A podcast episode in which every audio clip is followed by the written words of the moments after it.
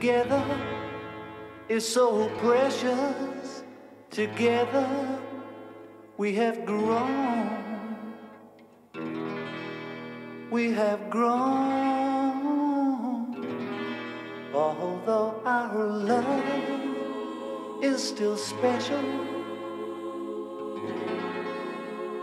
Let's take a chance and fly away somewhere alone. It's been too long since we took the time. No one's to blame. My no time flies so quickly.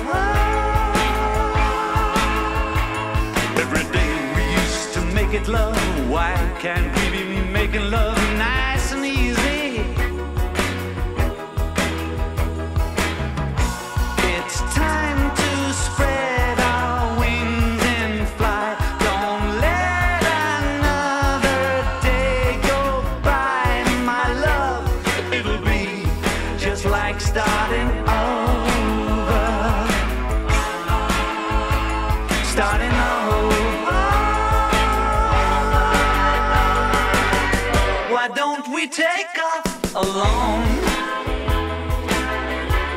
Take a trip somewhere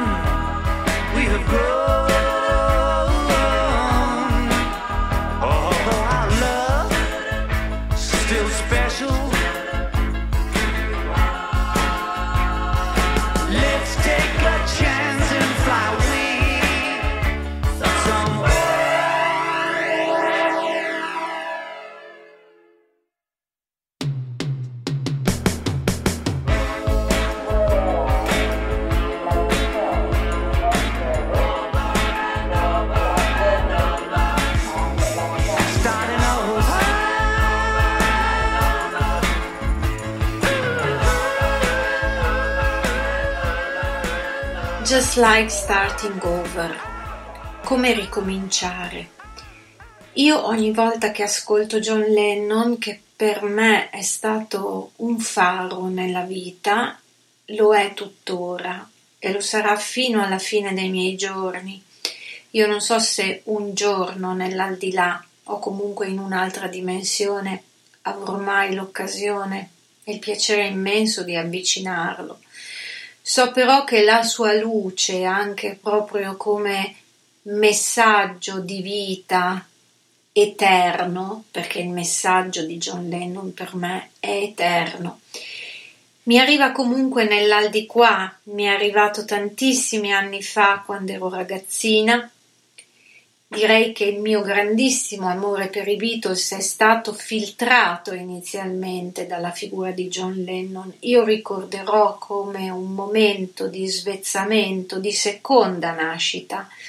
E guardate che per me è stato veramente così, quindi sto usando dei termini forti, ma che danno veramente l'idea di quello che John Lennon è stato ed è nella mia vita quando ancora bambina ho trovato su una bancarella di una fiera a Milano un libro usato, era un libro dalla copertina fucsia dove i testi di alcuni dei suoi album, tra cui Imagine e poco altro, perché non era assolutamente un libro esaustivo, eh, erano stati però tradotti in italiano. Una traduzione, io non ho più ritrovato quel libro, chissà che fine ha fatto, poi ho fatto tantissimi traslochi nella mia vita, quindi per quanto certe cose siano per me preziose, non sono riuscita a ritrovarlo, forse in qualche baule ce l'avrò ancora. Io credo che quelle traduzioni non fossero nemmeno le migliori al mondo, men che meno l'analisi, che forse non c'era neanche dei testi. So però che leggere quei messaggi, quelle sue parole, parole sia rivolte al mondo, alla società, parole sulla guerra e sull'importanza della pace, parole sulla figura femminile. Voi sapete che ci siamo appena lasciate alle spalle la giornata internazionale contro la violenza sulle donne. Ebbene, per me eh, è stato un cambiamento definitivo di quella che stava diventando la mia identità di adolescente e poi di persona adulta. Io non ho problemi a confidarvi una grossa verità della mia esistenza, mm, non ho meriti, ma però da quel momento io, quando ho un dubbio, in qualunque tipo di rapporto, che può essere un rapporto d'amore, un rapporto con mio figlio, un rapporto di amicizia, un rapporto anche di lavoro, ecco, io nel dubbio scelgo sempre di essere sincera. Mm, cerco di farlo in maniera a volte gentile, perché a volte la sincerità ha anche dentro qualcosa di sgradevole, però la sincerità è qualcosa che ho sempre preteso anche dagli altri. Inutile dirvi che non l'ho mai ricevuta completamente. Ci sono persone che hanno capito questa mia indole e lo hanno fatto e le considero grandi amiche o comunque se sono state anche persone che nella loro sincerità mi hanno al momento causato un dispiacere, poi ho, sono riuscita a stimare nel tempo e a tenere vicine anche con un rapporto diverso, magari o da quello amoroso o da quello amichevole, ma comunque ho apprezzato questa loro sincerità nei miei confronti. Ed è inutile dirvi che quando io sono stata sincera con gli altri, nove volte su dieci l'ho pagata cara sempre.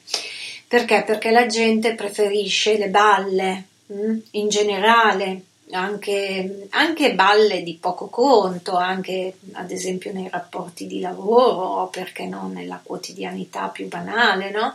Magari tu incontri una persona, non hai voglia di, di parlare delle tue cose, però rispondi alle domande, dici ah va tutto bene, oppure oh come ti trovo bene, oppure che bel vestito che hai oppure a maggior ragione nei rapporti seri, no? Mm, credo di eh, non essere una persona che in 50 anni e passa non abbia mai detto una bugia nella sua vita, per carità non sto dicendo questo. Però sicuramente quell'incontro con John Lennon è stato per me un incontro dell'anima, è stata una vera e propria rinascita, io ho capito che volevo stare al mondo con una mia autenticità e che volevo condividere con chi avrei incontrato sul mio cammino altrettanta autenticità. È qualcosa che non ho finito di ottenere, perché non si finisce mai, è qualcosa che però nel suo piccolo, quando ho ottenuto, mi ha dato tantissimo ed è qualcosa per la quale sarò sempre grata a John Lennon perché nonostante i costi alti anche per me, figuriamoci per lui, ma non oso assolutamente paragonarmi nemmeno minimamente al suo genio, al suo coraggio, ehm, per me ehm, ha dato un senso a tutto quello che ho vissuto fino ad ora. Mi spiace per chi non ha, non ha saputo raccogliere questa mia richiesta sottesa ma molto sempre chiara e sono molto grata e felice invece nei confronti di chi ha raccolto questa, questa appunto richiesta, questo dato di realtà caratteriale, chiamiamolo come si vuole. È un qualcosa che cementifica di giorno in giorno anche il rapporto con mio figlio, è qualcosa che definisce di giorno in giorno me stessa con gli altri, eh, con la mia coscienza, con il passare del, dei giorni, degli anni. Ed è qualcosa, secondo me, se mi seguite lo avete capito, che eh, in qualche modo caratterizza anche queste puntate di Book of Dreams. Puntate che io faccio veramente con uh, la spontaneità più nuda e cruda. Uh, qualche volta mi capita anche di riascoltarmi per controllare che il microfono abbia funzionato bene, mi accorgo che magari ho pronunciato, pur sapendo com'è la pronuncia esatta, la parola di un, di un, titolo di una canzone, di un testo male, eccetera, ma non me ne frega niente perché preferisco non essere artefatta, preferisco uh, avere con voi proprio questo legame uh, diretto, diretto e spontaneo. Figuriamoci quindi se anche questa puntata dedicata a John ed in particolare a un bellissimo libro uscito di recente su di lui, di cui vi parlerò tra poco, non abbia queste caratteristiche, insomma. Quindi vi ho messo in allerta, se volete fermarvi come spero, state qui e seguite il resto. Io nel frattempo, a proposito della giornata internazionale contro la violenza alle donne che ci siamo lasciati alle spalle, vi propongo quest'altra sua canzone. Is the leader of the world. Yes, she is. Think about it. Woman is the leader of the world. Think about it. Do something about it. We make her paint her face and dance. She won't be a slave and say that she don't love. If she's real, we say she's trying to be a man. While putting her down, we pretend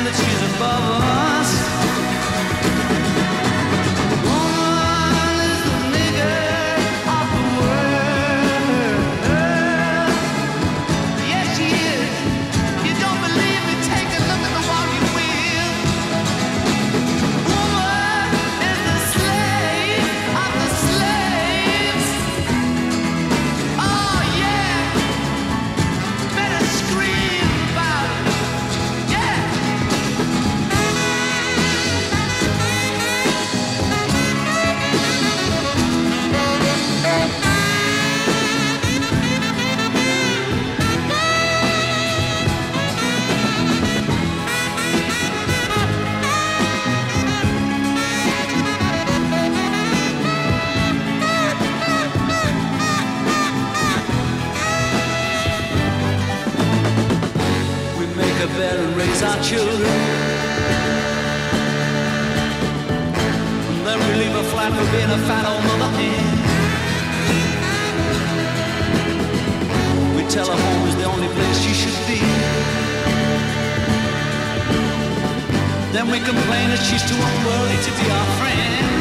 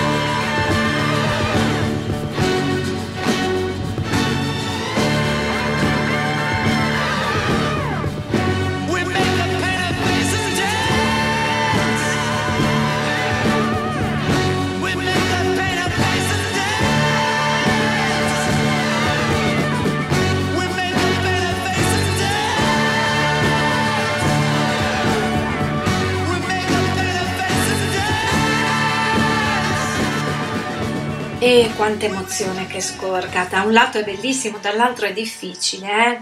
Fare qualcosa, anche un podcast con il cuore, metterci davvero dentro il cuore. Più difficile, però è più bello. Mi spiace, la superficialità, noi fan di John Lennon, lasciamola agli altri, non è per noi, non fa per noi mai due parole sulle canzoni con cui è iniziata la puntata stasera di Book of Dreams. Credo che non ci sia molto bisogno di presentazioni, però era doveroso dirvi che abbiamo iniziato la puntata con Just Like Starting Over dall'ultimo album di John Double Fantasy, era il 1980, poco prima proprio che John venisse assassinato.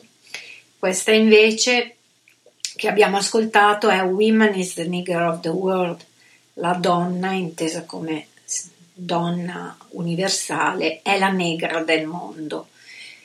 Il termine negra è molto forte, è volutamente forte. Stavo pensando, riascoltando questo brano, che con eh, le ultime, giustamente, ingiustizie anche degli Stati Uniti, il movimento Black Lives Matter, al quale peraltro John avrebbe aderito in prima linea, non ho dubbi, certe terminologie magari anche in una canzone sarebbero state, non dico censurate, ma sicuramente si sarebbe aperto un dibattito. Ecco, io invece credo che soprattutto in quel momento era la primavera del 1972 quando questo brano uscì come singolo e beh, era proprio volutamente cercata questa questa ruvidità, no? Perché dà subito l'idea di un termine usato da chi? Da chi è razzista e quindi anche da chi è maschilista, da chi eh, considera la donna alla stregua del negro, inteso ovviamente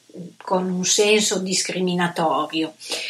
E quindi credo che sia a maggior ragione ancora un messaggio forte con tutte le sue componenti, anche filosofiche, perché poi dietro a una canzone, soprattutto a una canzone di John Lennon di questo target, beh, ci sono tante riflessioni da fare, ci sarebbe un dibattito. Secondo me su una canzone così bisognerebbe scrivere un saggio intero solo su questa canzone. Pensate voi cosa io penso della discografia di Lennon. Uh, vi ricordo beh, che questa canzone fa parte delle registrazioni del periodo della Plastic Ono Band, quindi è stato prodotto non solo da John e da Yoko Ono, che era già la moglie e la partner di John Lennon anche artistica, ma proprio da Phil Spector, che in quel momento, come sapete, lavorava a stretto contatto non solo con John Lennon, ma aveva già anche lavorato a stretto contatto con George Harrison, ne abbiamo parlato in qualche podcast precedente. Eh, vi invito a questo proposito ad andarli a recuperare i podcast precedenti perché perché tra l'altro sul nuovissimo sito di admrchiari.it, ma voi sapete che potete anche scaricare gratuitamente le app della nostra radio, beh, andate sui programmi, cercate Book of Dreams e nel palinsesto vedrete che potete riascoltarvi tutte le puntate precedenti, inclusa questa, dopo la messa in onda del lunedì sera, ovviamente quando vi è più comodo, ve le potete ascoltare in macchina, ve le potete ascoltare eh, nelle cuffiette, quando siete a letto, quando siete sul divano, ve le potete ascoltare in casa mentre cucinate e quant'altro. Ma veniamo al libro di cui vi parlerò stasera. Gli ultimi giorni di John Lennon. È un romanzo, è un romanzo che ovviamente parte da un fatto realmente accaduto, è banale dirlo, non c'è bisogno di, di, di farlo. E tra l'altro ho pensato di proporvelo adesso, anche se il libro in realtà l'ho letto un paio di mesi fa, praticamente appena è uscito, perché? Perché si avvicina l'anniversario di quel terribile momento. E un diciamo valore di questo ennesimo libro su John Lennon e anche su, sul suo omicidio, ce ne sono stati altri, eh, senza nulla togliere agli altri autori, è certamente il valore dello scrittore di questo romanzo, che è James Patterson. Diciamo che questo maestro del thriller, che tra l'altro è uno dei più letti nel mondo, con 400 milioni di copie di libri venduti, che non è detto che per questo sia proprio il migliore in assoluto, perché anche io ad esempio ho altre preferenze, però stiamo parlando certamente di uno scrittore che la sa, che sa il fatto suo, ecco, e che sicuramente ha saputo descrivere l'assassinio di una leggenda, come, come dice lui, eh, in modo struggente. La struggente storia vera di due uomini che incrociano fatalmente i loro destini. Perché? Perché non si può scrivere dell'assassinio di Lennon purtroppo senza parlare anche di quella mefistofelica follia, anche oserei dire con la compassione che Lennon mi ha veramente insegnato attraverso il suo esempio di vita, la sua musica, il suo messaggio con quella compassione così difficile da trovare, direi anche con quella disperazione della follia dell'assassino di John Lennon. Credo che lui l'avrebbe vista anche così, una persona peraltro pericolosissima che ogni tot eh, mette in discussione il fatto fatto di essere imprigionato e che potrebbe godere di libertà vigilate, grazie a Dio, ma veramente grazie a Dio e anche alla volontà di Yoko Ono che continua a presentarsi in tribunale con tutta la sua schiera di legali e fa benissimo, lo farei anch'io, potendomeli permettere, e dice no, non fatelo perché? Perché questo è ancora folle. Pensate che durante la sua prigionia ha avuto anche delle manifestazioni ossessive nei confronti di attrici, di altri personaggi. È una persona contraddittoria, una persona veramente folle, in quanto tale pericolosa, ecco, che non è stato possibile curare in alcun modo, quindi non bisogna pensare alla figura di Mark David Chapman, nome che pronuncio a fatica, ma devo farlo, anche perché lo conosciamo tutti tutti, non dobbiamo pensare a un percorso in prigione di eh, ricostruzione, riparazione, comprensione eh, di un atto che, che ha compiuto e, e, successiva reintegrazione. Questa cosa purtroppo per alcuni personaggi che rischiano di essere, come nel suo caso, dei serial killer, eh, non è possibile, non è assolutamente possibile. Quindi nonostante lui non sia stato mai condannato alla sedia elettrica e io sinceramente sono contraria alla pena di morte, sono però ben contenta e più serena, no, non perché io sia soltanto incazzata con lui, perché ha ucciso il mio John Lennon, il nostro John Lennon, però perché effettivamente io non vorrei, non so voi, ma io non vorrei incontrarlo neanche per sbaglio in una metropolitana e, e sapere che magari questo qui gli gira la birla perché qualcuno che vede è vestito con un certo colore e gli ricorda magari una sua ossessione. Ecco, queste persone devono stare in carcere. È brutto dirlo, ma è così.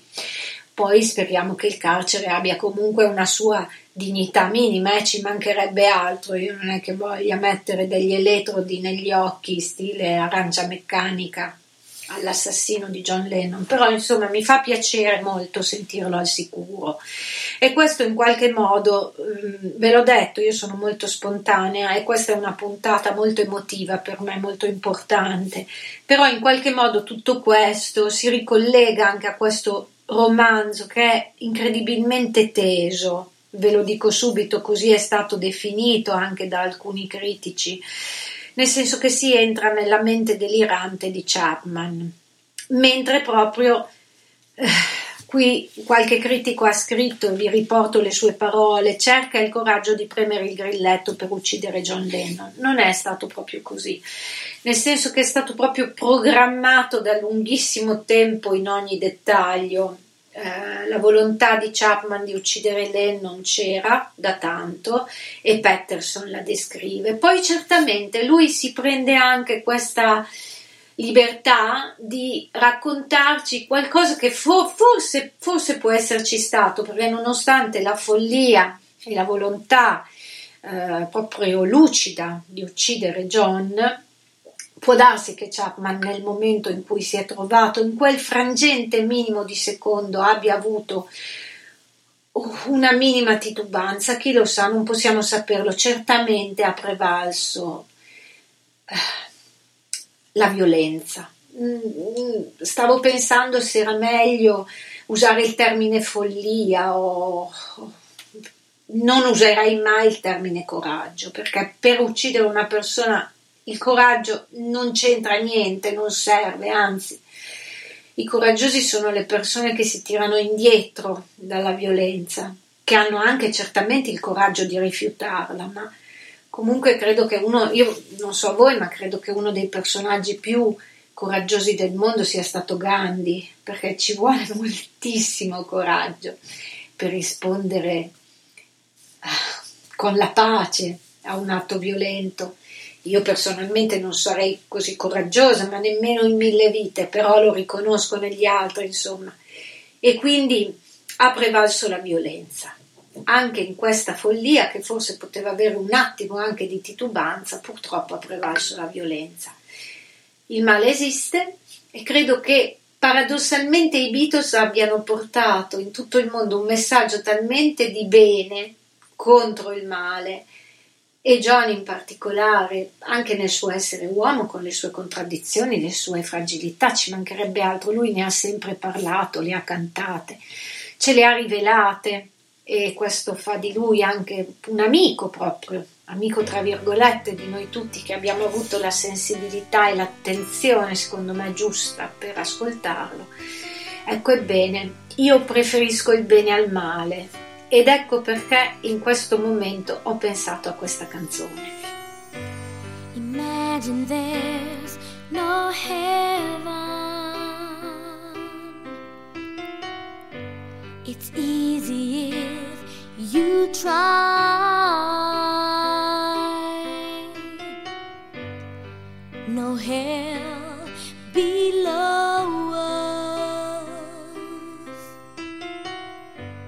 Above us only sky.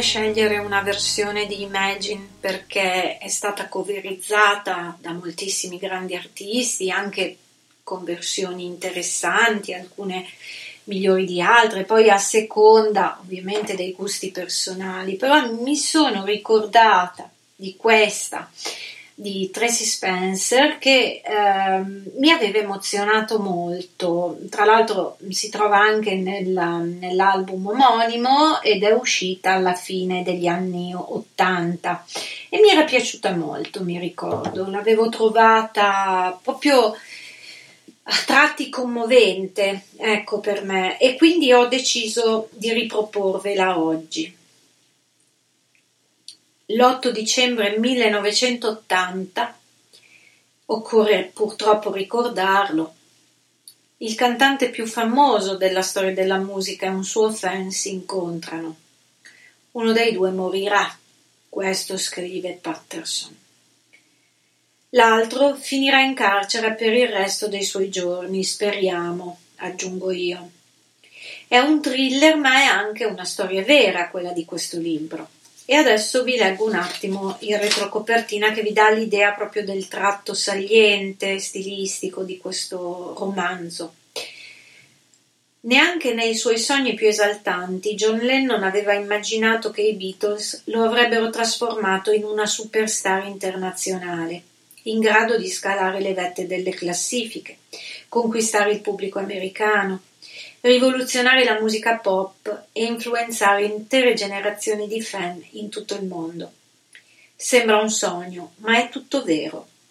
Una parabola esaltante fatta di incontri casuali, vitalità dirompente e un immenso talento.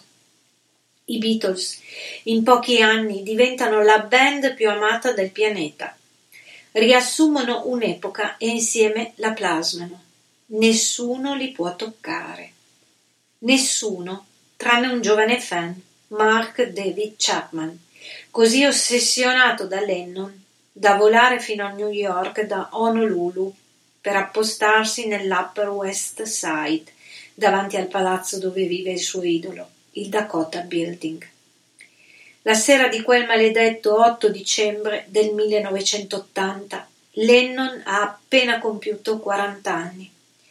Sta rientrando a casa dello studio di registrazione con la moglie Yoko, giusto in tempo per dare la buonanotte al figlio Sean, di cinque anni. Con cinque colpi di pistola, l'anonimo Mark Chapman fredda la più grande leggenda della musica vivente, che morirà pochi minuti dopo all'ospedale. Che cosa lo ha spinto a compiere quel gesto? A cosa pensava?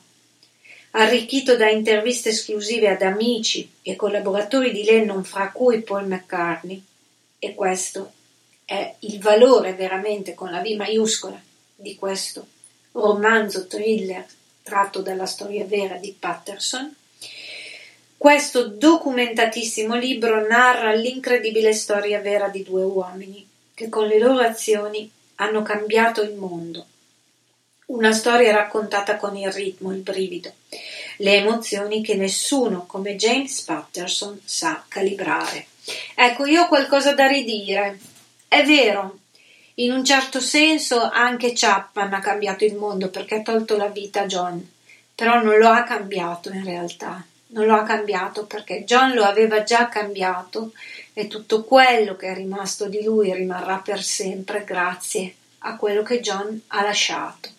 Quindi non è grazie a Chapman, mi spiace per questo retrocopertina, ma dissento, vi avevo detto all'inizio che io sono molto molto molto sincera e questo è quello che penso anche dopo aver letto il libro, però insomma i vari concetti espressi poi possono essere anche discussi, ci mancherebbe, anzi se vi va anche di scambiare opinioni con me, voi sapete che mi potete contattare tramite ADMR sui social.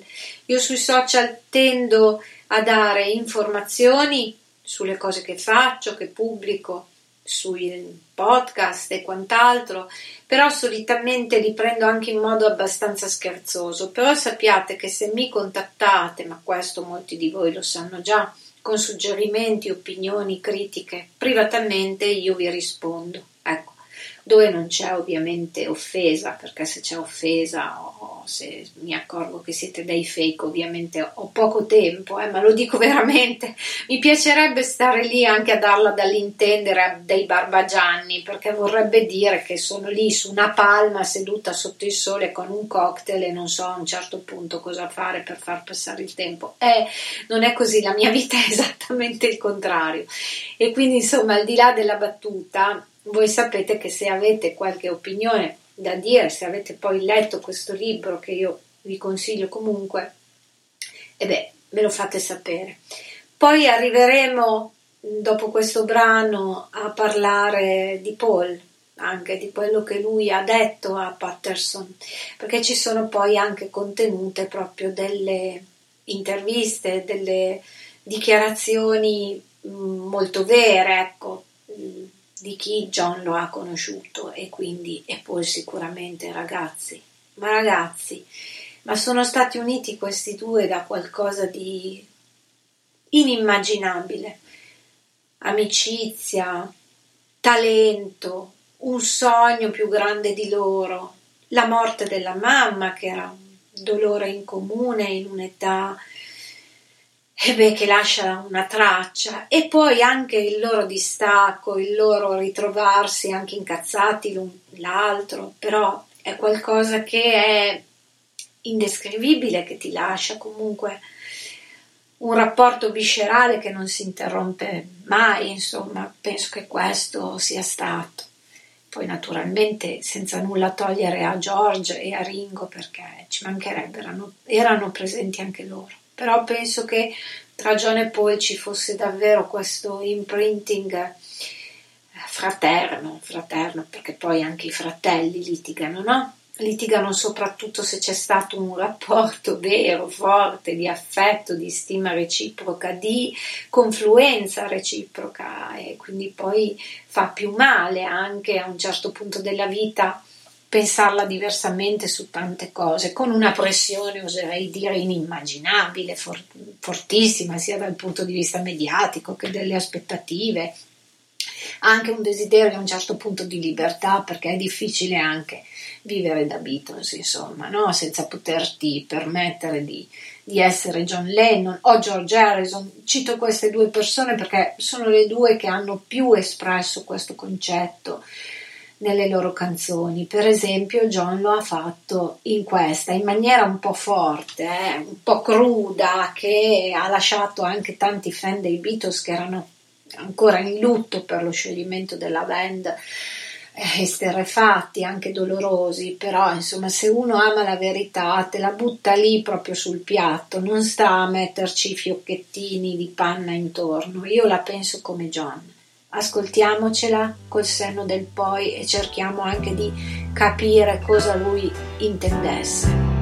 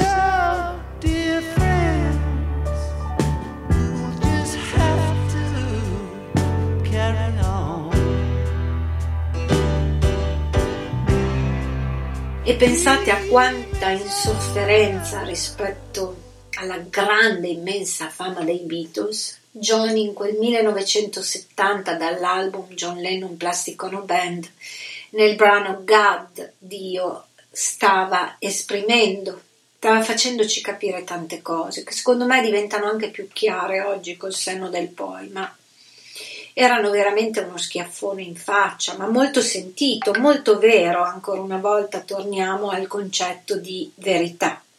Verità anche artistica, eh? perché poi un cantautore, un artista, eh, un pittore, uno scrittore, se non ha verità, beh, è meglio che pianti lì, che faccia un altro lavoro, eh, perché senza la verità non diventi bravo, nemmeno credibile a te stesso, figurati agli altri, io la penso così. Per darvi adesso un assaggio della bravura di Patterson come romanziere, che molti di voi lo so già, già lo, conoscete, io avrei scelto un momento che avvicina non ancora del tutto, ma abbastanza il fatidico giorno dell'addio di John a questa vita. Il capitolo è il 58 e è uno di quelli che ho preferito e che vi dà l'idea, secondo me, anche da solo, dalla mia lettura. Voi sapete che io non sono un'attrice, però mi piace insomma condividere con voi queste letture come se voi foste qui nel salotto di casa, seduti con me sul divano ad ascoltare le canzoni e anche a leggere, magari eh, tipo gruppo di lettura insieme dei passaggi, quantomeno di questo libro che vi consiglio caldamente. Um, questo capitolo 58 si apre con una frase Fame, what you get is not tomorrow. Fama, ciò che ottieni è nessun futuro. Sapete che questo è un pezzo di, di, di, testo della canzone Fame che John registrò tra l'altro con David Bowie, che divenne non solo un suo collaboratore a un certo punto, ma anche un suo caro amico. E fino alla fine dei suoi giorni è stato anche molto vicino a Yoko Ono, David Bowie, essendo andato a sua volta a vivere a New York. E devo dire che ha anche molto sofferto in prima persona della morte di Lennon. Lui poi aveva anche paura a sua volta ad essere avvicinato. Io mi ricordo di averlo fatto in due o tre occasioni, ho anche condiviso poi con, con altre persone le impressioni e nonostante Bowie fosse uno degli artisti più gentili, anche proprio con i fan che lo avvicinavano, era sempre molto guardingo, si guardava attorno. Uh, un amico carissimo ricorda di averlo incontrato nella hall di un albergo, di averci anche parlato, quindi lui era disponibile, però ricorda proprio in maniera vivida come David Bowie, eh, prima di entrare nell'ascensore, guardasse dentro l'ascensore perché è facile eh, mh, dire che però cavoli questi qui di talento immenso però ragazzi sono famosi che bella vita. Beh insomma non è tutto oro quel che luccica c'è anche un forte scotto da pagare. Ma veniamo a questa pagina che spero assaporiate insieme a me. John Lennon si sveglia cerca gli occhiali sulle prime quel giorno gli pare come tutti gli altri, finché non si accorge che è una data speciale. 9 ottobre 1980. Il quarantesimo compleanno per lui, il quinto per Sean. Durante il tè del mattino, John indulge per un attimo nell'autocompiacimento, contando solo due artisti con cui abbia collaborato non in modo occasionale, Paul McCartney e Yoko Ono. Se ne prende il merito scherzando. Direi che come talent scout sono dannatamente bravo. Yoko ride. Di lì a poco John sente anche l'altra di quelle due voci familiari. Risponde dal telefono della cucina alla chiamata del suo vecchio coautore, che chiama per augurargli il meglio in vista del lancio del disco. Credo che l'ultima volta che ho parlato con John sia stato mentre ero in Inghilterra e ci siamo sentiti al telefono, dirà Paul nel 2019. Fu una conversazione piacevole, più che altro a proposito di questioni domestiche. Da noi era in corso uno sciopero dei panettieri e mi ero messo a fare il pane da solo. Lui mi ha detto che in quel periodo faceva lo stesso a New York, quindi abbiamo parlato di pane. Quel giorno Sean, la cui dieta è strettamente macrobiotica, senza zuccheri e senza latticini, non vuole il pane fatto in casa, vuole la torta di compleanno e il gelato. E li avrà, appena i suoi genitori avranno fatto il grande annuncio. Nella primavera del 1981 John e Yoko saranno in tour in Giappone, Stati Uniti e in Europa. Ma prima la famiglia deve prendere un aereo Yoko convince John e Sean a salire sul tetto del Dakota. Un piccolo aereo sta arrivando da nord. Lei fa un cenno di saluto al pilota. È Wayne Mansfield, cui nel 1969, durante la loro campagna contro la guerra, ha commissionato di scrivere il loro slogan La guerra è finita, War is over, se lo volete, if you want it. Nel cielo, sopra la città, lo skywriter traccia nell'aria "Buon compleanno John e Sean, con amore Yoko". Scrive con cura lettera per lettera, ripetendo il testo nove volte. Nove, come la data di nascita condivisa e il numero fortunato di Lennon. John dice al figlio: Siamo quasi gemelli. Durante una passeggiata a Central Park, i Lennon si imbattono in Geraldo Rivera, Eccoli lì, John, Yoko e il loro bambino, rammenterà questi nel 2019. Mi ha fatto un enorme piacere vederli e constatare quanto fossero felici e tranquilli. Sembravano studenti o sposini in viaggio di nozze. Non può essere mai enfatizzato abbastanza quanto John amasse Yoko.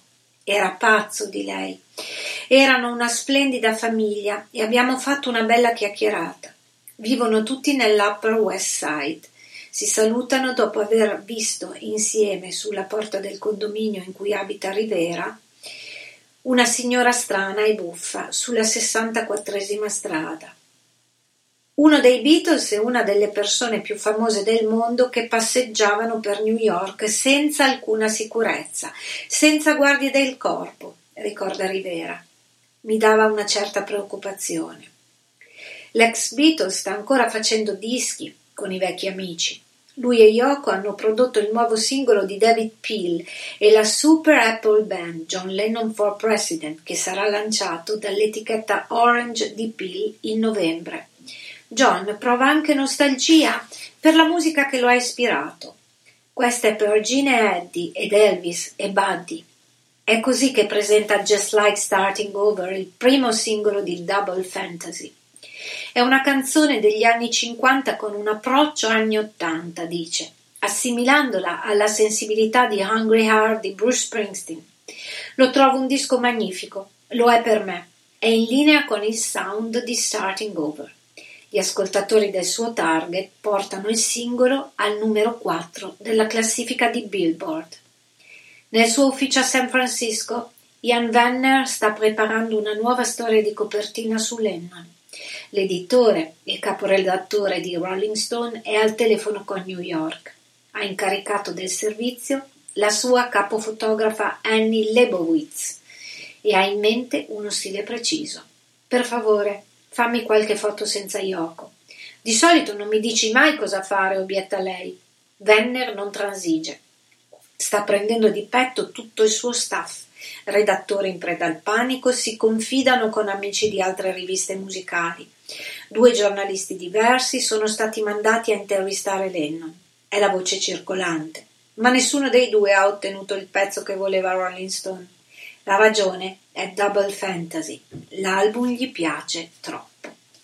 Ecco, tante cose in questo passaggio. Innanzitutto il fatto che Paul nel 2019, così come Rivera, in occasione proprio del racconto a James Patterson per questa collaborazione per questo libro, ricorda l'ultima volta in cui si è sentito con John al telefono per fargli gli auguri di compleanno, no? Poi hanno finito con il parlare del pane, lui si era un po' ritirato a vita casalinga dalla metà degli anni 70, prima appunto di risfornare Double Fantasy.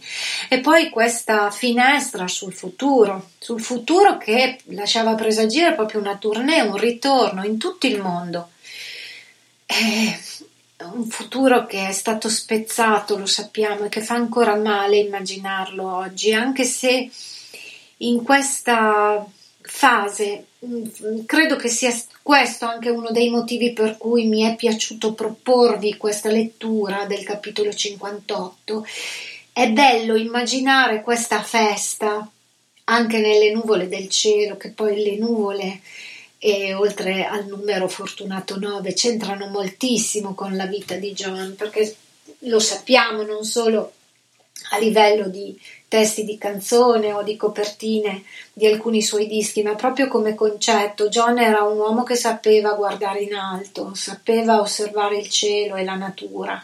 Ed è abbastanza strano se ci pensate, perché uno con questa veridicità intrinseca, sanguigna, delle proprie anche canzoni, delle proprie idee consapevolezze, verrebbe da pensare che che sia più vicino, non so, caratterialmente a un Bob Dylan, altro grandissimo, eh? tanto non per fare paragoni forzati, ma insomma ho reso l'idea. Invece lui era un sognatore, lo sappiamo anche questo da mille suoi testi e dichiarazioni e ho trovato che fosse bellissimo leggervi invece del finale o delle parti più violente, la storia la conosciamo, questa è una storia romanzata ma anche costruita con dichiarazioni come ad esempio appunto quella di Paul McCartney e di Rivera ma anche tante altre da James Patterson che vi consiglio di leggere interamente, però insomma io ho preferito proporvi questa giornata di compleanno felice, felice e questa idea di futuro perché? Perché stava uscendo Double Fantasy e perché, tra le altre cose, nonostante il prestigio della rivista Rolling Stone,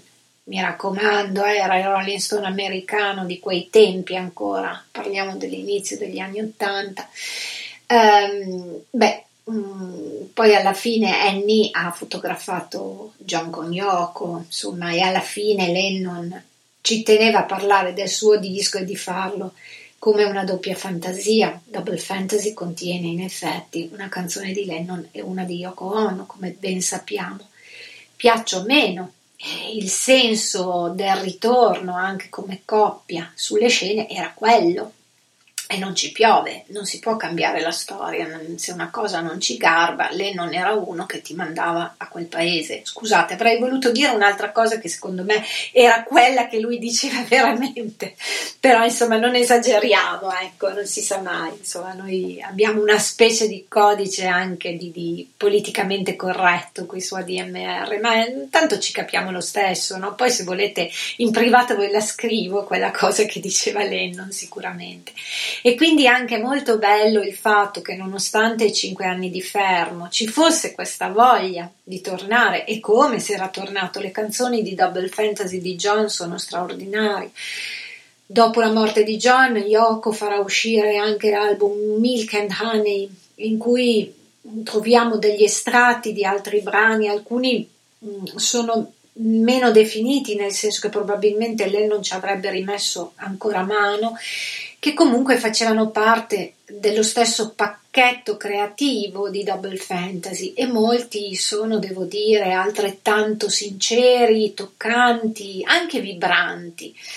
Eh, poi noi sappiamo che su Yoko Ono le persone, secondo me, hanno continuato a dire di bene e di male anche dopo la morte di John. Io credo che lei che è una donna che mi è sempre piaciuta molto, abbia avuto un carattere molto coerente e saldo e che la cosa più eh, coerente che ha fatto sia stato continuare anche a mantenere vivo il nome del marito come ha sempre fatto mentre lui era vivo e stava al suo fianco, quindi non ha fatto altro che proseguire quello che secondo me era un intento assolutamente condiviso, voluto fortemente da Lennon.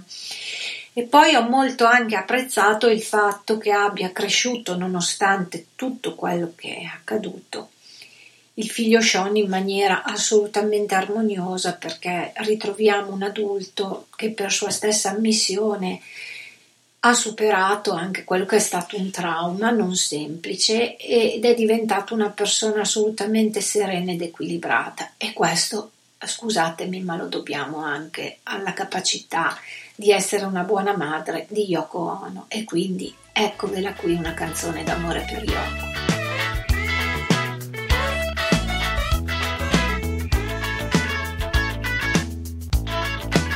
Oh, well, hella, hella, even after all these years, I miss you when you're not here. I wish you were here, my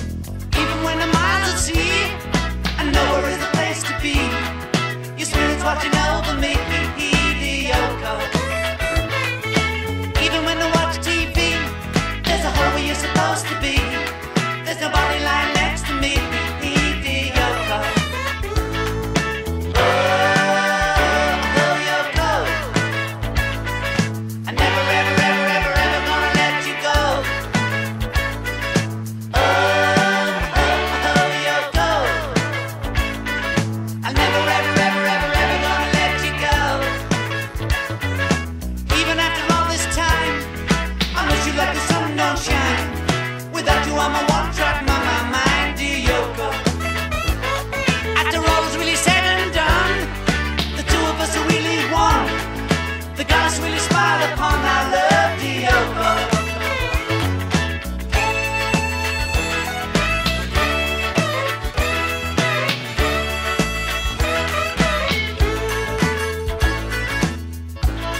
Ecco, Dear Yoko, cara Yoko, eh, tratta sempre da Double Fantasy, è una canzoncina allegra, però in realtà è più di questo, ve lo dico io da donna, nel senso che non solo come racconta Rivera Patterson, John era ancora molto innamorato di Yoko, però al di là di tutto non è solo un ribadire l'amore nei confronti della moglie o della compagna, ma è qualcosa che a noi donne piace molto, secondo me, cioè il fatto di ribadire con gioia questo amore. E significa, guarda che io sto con te, sto bene con te, sono contento.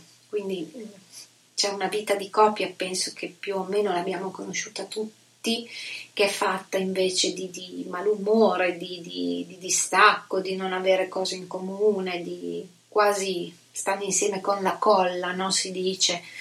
E indipendentemente dal fatto di avere figli o non figli, certificati di matrimonio o meno, non significa niente.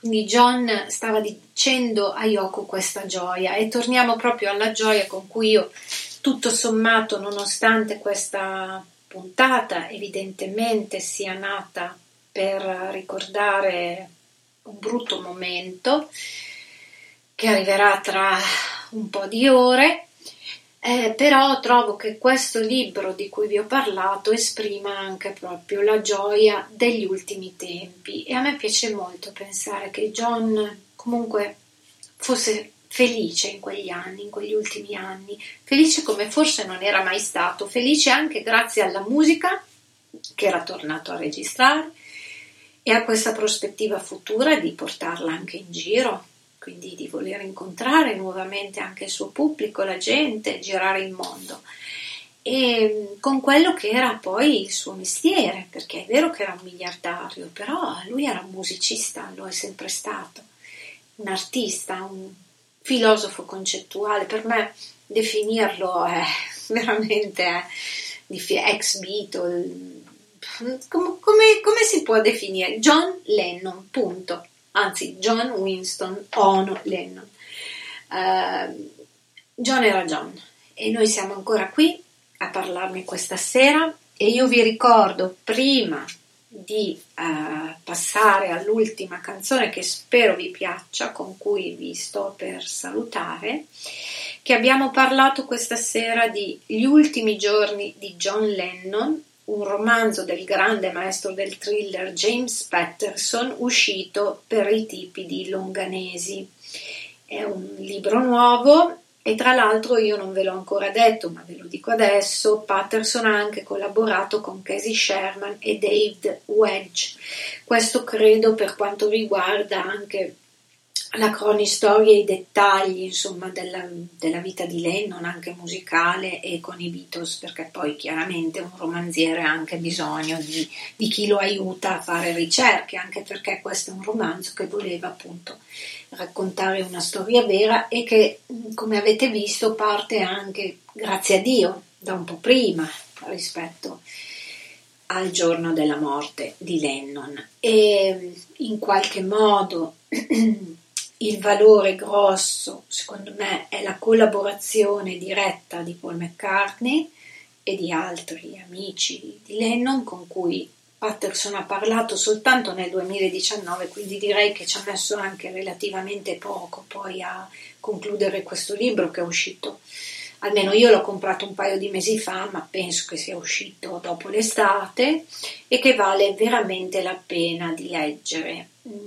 Io volutamente, ma per mia scelta, ho lasciato perdere la parte in cui lui da maestro del thriller si inserisce anche a suo modo dentro la mente dell'assassino, c'è anche quella.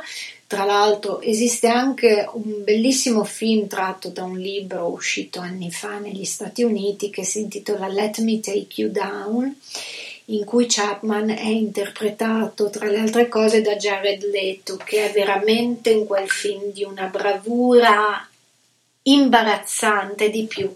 È veramente superlativo, è, ha messo su un sacco di chili, ma non è quello, è proprio intenso, folle e sperduto nello stesso tempo, ma cattivo e, e inerte, perché poi secondo me Chapman ha anche questa figura di pappamolla ma malvagio, che poi i cattivi, forse la mia concezione della malvagità nasce anche da questa cosa qui. Io tendo a pensare che tutti i cattivi abbiano anche una componente di stupidità su, e che siano di base dei grandissimi vigliacchi. Anche se pianificano, sono violenti, vanno fino in fondo alla loro malvagità, ma non me ne frega niente come si diceva prima, il coraggio viene eh, e si esprime attraverso la gentilezza. E, e Lennon ci ha dato questa cosa qua anche nella sua verità, nella sua conflittualità, nel fatto che per alcuni è stato anche un uomo per certi aspetti antipatico, nel fatto di aver scelto una donna che non era una pin-up e se le ha fatte, eh, le pin-up se le ha fatte a suo tempo, poteva scegliere, però lui ha preferito un cervello, un artista, una persona con cui condividere un tratto di vita al di là di tutti i cliché e si è trovato bene con lei, ha detto sapete che vi dico? Andatevene a quel paese per me ha fatto benissimo. È quello che questo romanzo di Patterson ancora una volta ci sbatte in faccia. È la verità e la coerenza di quello che John è stato e di come ha vissuto la sua vita e la sua arte che resta eterna e con un po' di commozione, un bel po' di commozione tra gli occhi e tra l'altro io sono stata operata da poco e quindi non dovrei piangere ma è andata a finire che mi sono commossa lo stesso quindi adesso vi saluto. E prima di proseguire con voi nell'ascolto dei programmi successivi a Book of Dreams, vado a mettermi due gocce di collirio, ma con Lennon questo ed altro, io vi abbraccio e il mio abbraccio finale di questa puntata di Book of Dreams lo inserisco in questa canzone. Non lo so, mi è venuta così. E condividiamola e viva John sempre e comunque è il messaggio di pace e di amore che lui e i Beatles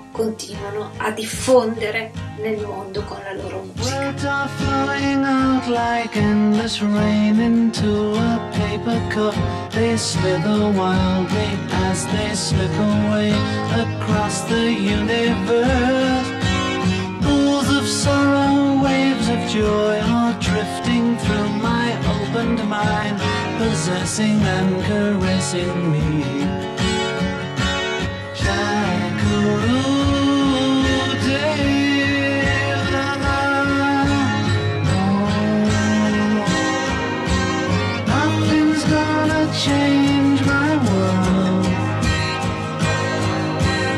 Nothing's gonna change my world. Nothing's gonna change my world. Nothing's gonna change my world. Images of broken light which dance before me like a million. They call me and on across the universe. Floats me under like a restless wind inside a letterbox. They tumble blindly as they make their way across